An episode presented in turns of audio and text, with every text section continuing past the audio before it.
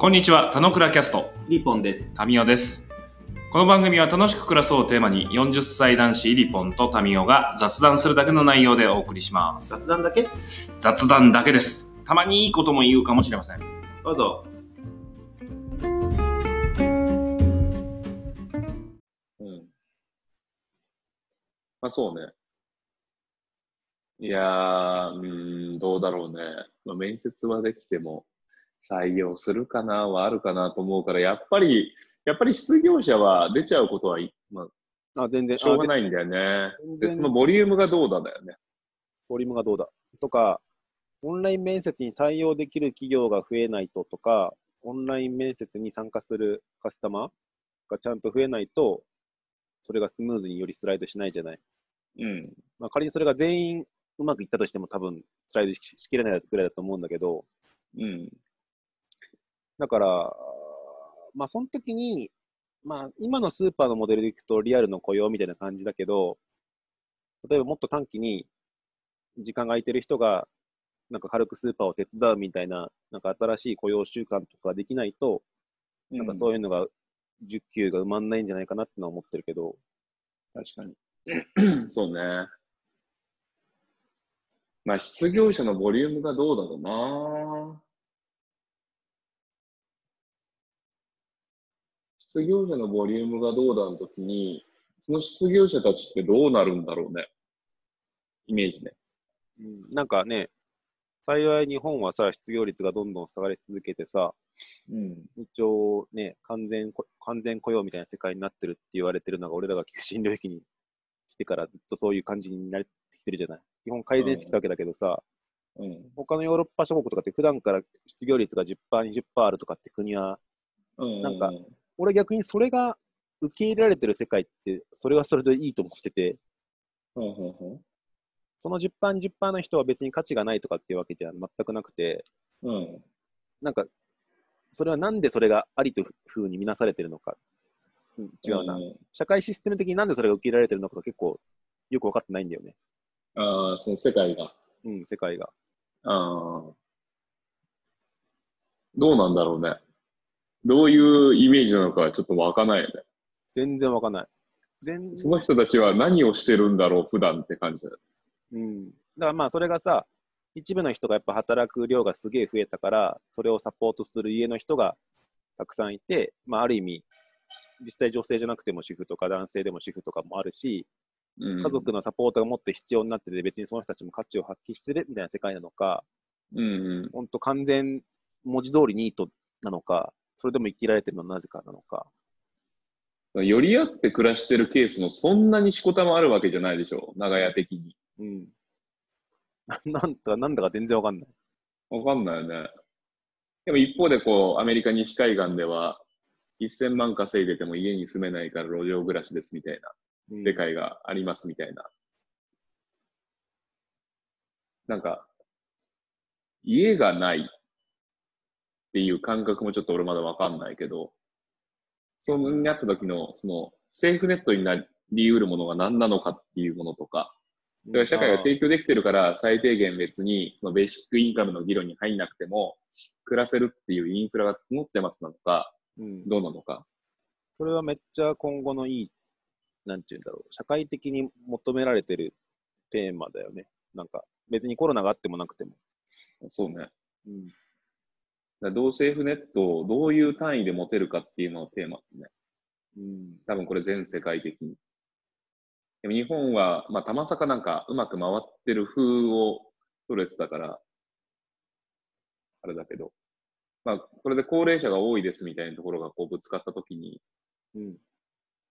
まあ、失業云々中か、なんかそういう人たちをちゃんと社会的に守っていけるのかとか、もしくは活躍の場が提供できていけるのかみたいなうんのはさ、まあ、突きつけられる現実になんじゃねえかな。うん、あどと子供たちみたいな話も多分文脈上あるじゃない？ういうこと？いや、なんか、その貧困のはい。影響としての子供みたいな。それはある。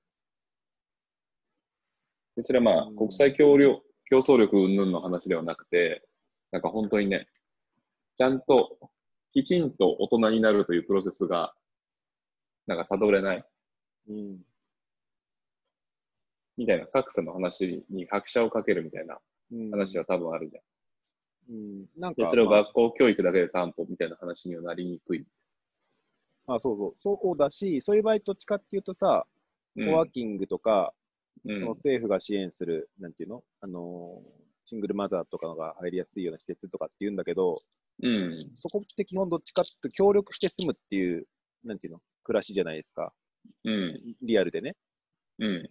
で、それが、まあ、会わないといけないから会わざるを得ないみたいな感じになると思うんだけど、うん。だ本当の家族とは分断しちゃうんだけど、うん。そういう新しい助け合う家族みたいな仕組みができるっていうのはなんかある気がするけど、うんうんその前半。そういう機運機運が高まるっていうのはあるわな。そう前半の家族の話とちょっと紐付けて言うと、うん。機運が高まる、そうね、高まるだろうな。でもすっげえ増える感じは今ん。とこしないけど、あそれはプレイヤーがうん。とそういうことにいいねって思う、そう、プレイヤーもそうだし、そういうことにいいねと思って、じゃあこれが新しい家族だなる、うん。うん、そうああ、そうね。そうね。マジョリティになるイメージまではまだちょっとわかん。ないけど、機運が高まるっていう年末はわかる。治安は？う。治安。うん。俺治安は変わってないと思うけどな。なんか、失業率がそんな10 5%、10%みたいな世界になっても、うん。変わんないと思ってる。日本人だから。うーん、まあそうね。ちょっとあんま考えられてないけど、それが理由なのかな。うん。まあ、暴動を起こしたりとか、まあ、それこそ、ジョーカーの世界観で、うん、なんかあそこ燃やしてやれみたいな人たちが、うん、出ない、ゼロってことはないと思うけど、うん。それがマスになるかでいくとしこたまで、うん、しこたま出るっていうイメージは湧かないよね。うん。まあ、外出てる、出ると、ナイフ突きつけられて危ないみたいな世界は、そこまではイメージしない。しない。マスク強盗とかね、食べ物強盗とか起きてないでほしいなっていう感じだね。万引きは起きるけど、強盗は起きないっていうイメージだよね。うん、なんか、なんだろう。うん。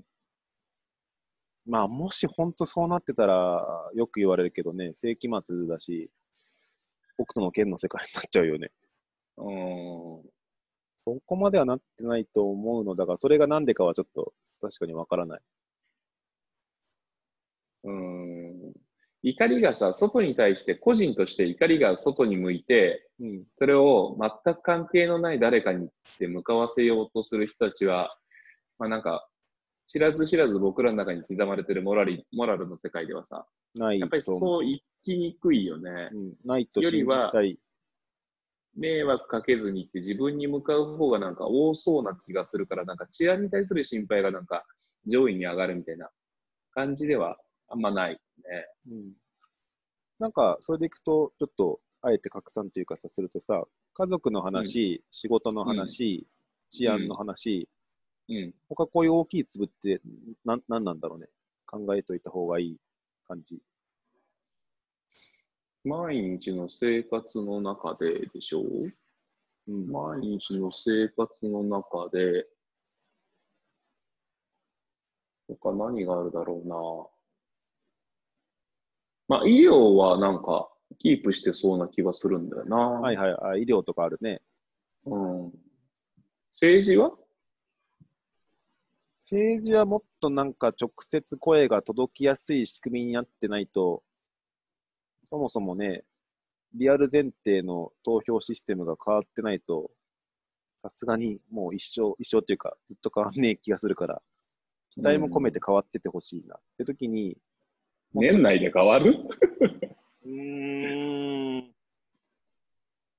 年内の変わ年内で変わるスピード感じゃなくない？でもさ、例えば、まあちょっと、もう少し身近な例でいくとさ、うん。株主のその投票とかはさ、多分オンラインにどんどんと移行してるじゃない？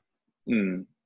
みたいな、会わなくちゃできないと思ってたことがなくなりますシリーズのその株主とか、なんか、うんハンコの召集感が結構イノベーションで変わってるとかはあってほしいけど、うんうん。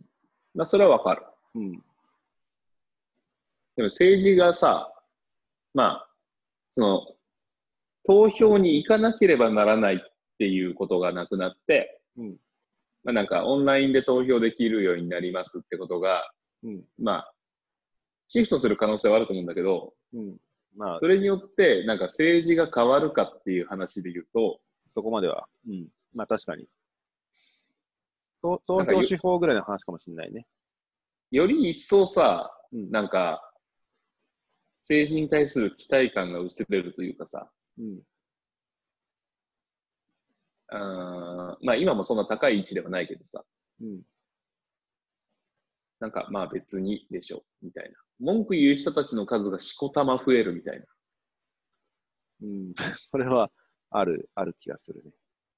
自民党のトップが変わり、首相が変わるみたいなところも多分イメージできるし、まあこれは、なんか安倍さんが悪いではなくて、うん誰がやっても多分そうで、トうんップが辞任します、責任取りますみたいな形を取るし、それ自民党が悪いかもしれないっつって、なんか他の政党に投票が分かれていくみたいな話もあると思うんだけど、でも結果、いずれにせよあんま変わんない。うん。だからあんまき期待しない。投票にも行かないみたいいや、なんか思ったのは、まあうんそうは言ってもさ、例えばメディアとかってさ、今ゲストの出演ってほぼテレビ電話になってるじゃない。な。うん。変えたね。変えたじゃない。あの辺は俺結構ね、あとテレビのその番組の作り方をね、まあ逆にその合わないとできないから、そのできない番組はちょっと今ストップしますとかってあるけど、うん。なんかオンライン単オンライン単位弾で仕事が完結しちゃうみたいな話も出てきたりするから、うん。なんか俺は結構そこは必要性がもう全然上がってると思うから、変わるんじゃない？まあ、あ、げ逆にさ、いいじゃん。今テレビの話ぶっ込むとさ、うん、テレビの需要ってっていう話だと思うんだけどさ、うん、うん。制作側から言うならばさ、うんなんか、撮影できないじゃん。できない。だから供給できないんだよね。うん。だから結果クオリティは下がるんだよね。うーん、まあ、下がるか、再放送をすげえしまくるかになってる今ね。うん。で、年内続くならばさ、もう無理だよね。年末特番なんて言う人いないみたいな感じになってるかもしれないね。もうなんか映画チャンネルみたいになりそうじあゃん。あ。映画再放送チャンネルみたいな。それは結構生活変わってる感じするね。そんなテレビ見なくない？見ない。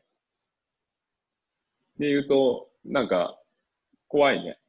メディア大きく変わってるかもしれないね。うん。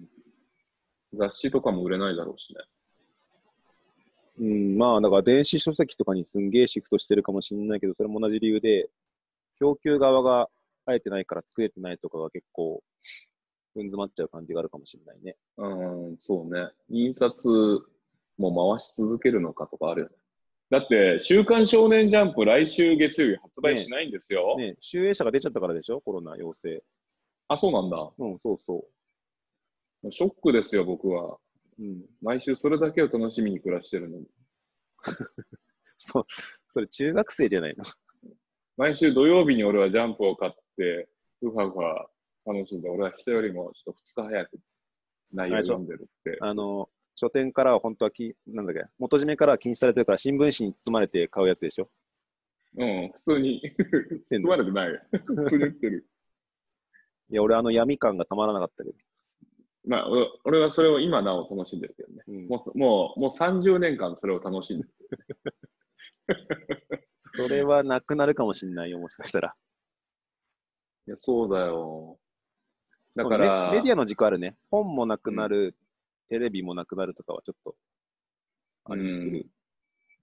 あり得るよね。うんまあ、心ある人たちは、なんか続けようとしていくだろうけど、でもね、スポンサードもどうだっていう話たちもあるだろうし、その、売上的に厳しいスポンサーが、スポンサーずっと乗り続けるかっていうことを、広告システムは変わるかもしれないね、確かにね。ね、年内のタームで言ってもね。うん。だから、変わるな、それは。変わる。だからやっぱあれだな、もう、むしろ、こう、極論、戦後ぐらいに、まあ経験しないからあれなんだけど、戦後ぐらいのイメージなんだろうな。戦後はでも、もっと活気があってさ、あってなんとかしようみたいな感じだったけどさ、や、収まった時にさ、うんもうなんか、いろんな社会システム組み上げてきて、うんカードを回し合いっこしてた社会システムがぶっ壊れます。うんいや、もう一回ちょっと作り直そうぜっていうぐらいな感じなんだな、これ。うん、そうそうそうそう。そんな感じはする。うんだからそれまでをちゃんと乗り切れるように頑張りながら、やっぱりなんかこう、観点として、なんかその、何もない中だからなんか仕掛けていこうぜっていうところよりは、うんなんか、必要なものたちを必要な形でみんなで作っていこうぜっていうスタイルなんだな、多そうかもしれない。あと、それが過去の召集感だとできなかったのが、分。なんかライバル同士が組むとか、うん、そうね。いうゼロベースで、日本っていう題目の中で動いていけるような感じになるんじゃないかはポジティブだよね。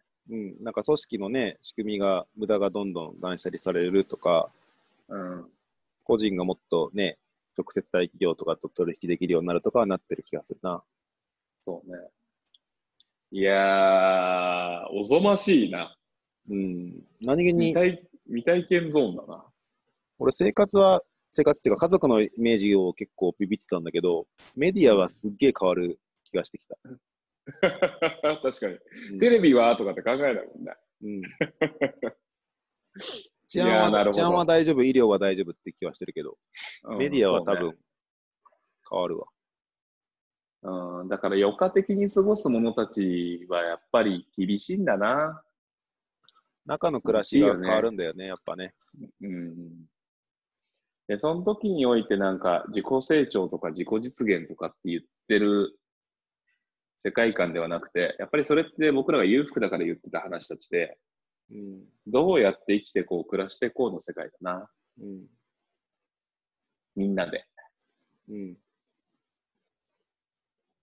その時における、なんか、大学生が将来なりたいものは、みたいな話たちって、やっぱ公務員とかになんだろうな。ああ、最後にその公務員の話ぶっ込むのいいね。公務員っていう仕組み自体も結構揺らいでるんじゃないの？うん、完全に一年一一年じゃ揺らがないんじゃない？完全にはなくならないけど、なんでリモートワークできてないのとか、なんで未だにまだ会って仕事しなくちゃいけないのみたいな不満は、うん。すんげえ強くなってると思うよ。そうだね。そうだね。まあ、その中でなんか、一部、その公務員としてのあり方で動いていく人たちのなんかこう、邦画が見られるみたいな感じはあるんじゃない？うん、なんかプロ公務員みたいな感じが出てきて、外に出せる業務がでんどんどん増えて、うん。なんか、なんていうの、公務員自体のあの人数としては、なんか10分の1でいいみたいな世界が俺はいいと思うけど、うん。いい。ウィリーいいよ。なんか、ネガティブな話で終わっちゃうかなと思ったんだけどね。若干俺の中ではポジティブ気味だな。よかったよかった。俺の中で、なんか戦後だなっていうんで、俺の中でまとまったのがすごい良かっうん。なんか戦後の捉え方じゃないの、戦後の復興というか、ゼロからどんどんね、必要な価値を提供していかなくちゃいけない、みんなで、みたいな感じだったら、た。うん。ポジティブよね。うん。ポジティブな気がする。だから、そこの準備だな。うん。と、まず自分もちゃんとやっていけるようにすることだな。うん。いいと思います。そろそろ、お、そうね。9時58分。なので、今日は、どういう話でしたか？今日は、えー、他のについて。さ、最後も終わりもスムーズじゃないんだ。今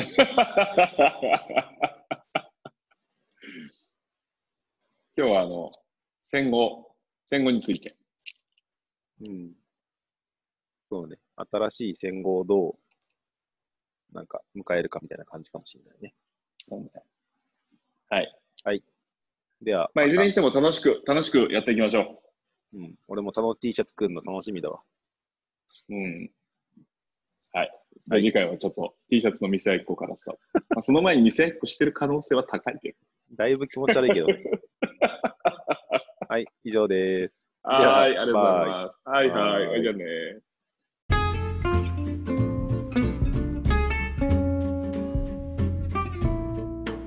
今日も雑談にお付き合いいただきありがとうございました。雑談って楽しいですよね。今日も楽しく暮らしましょう。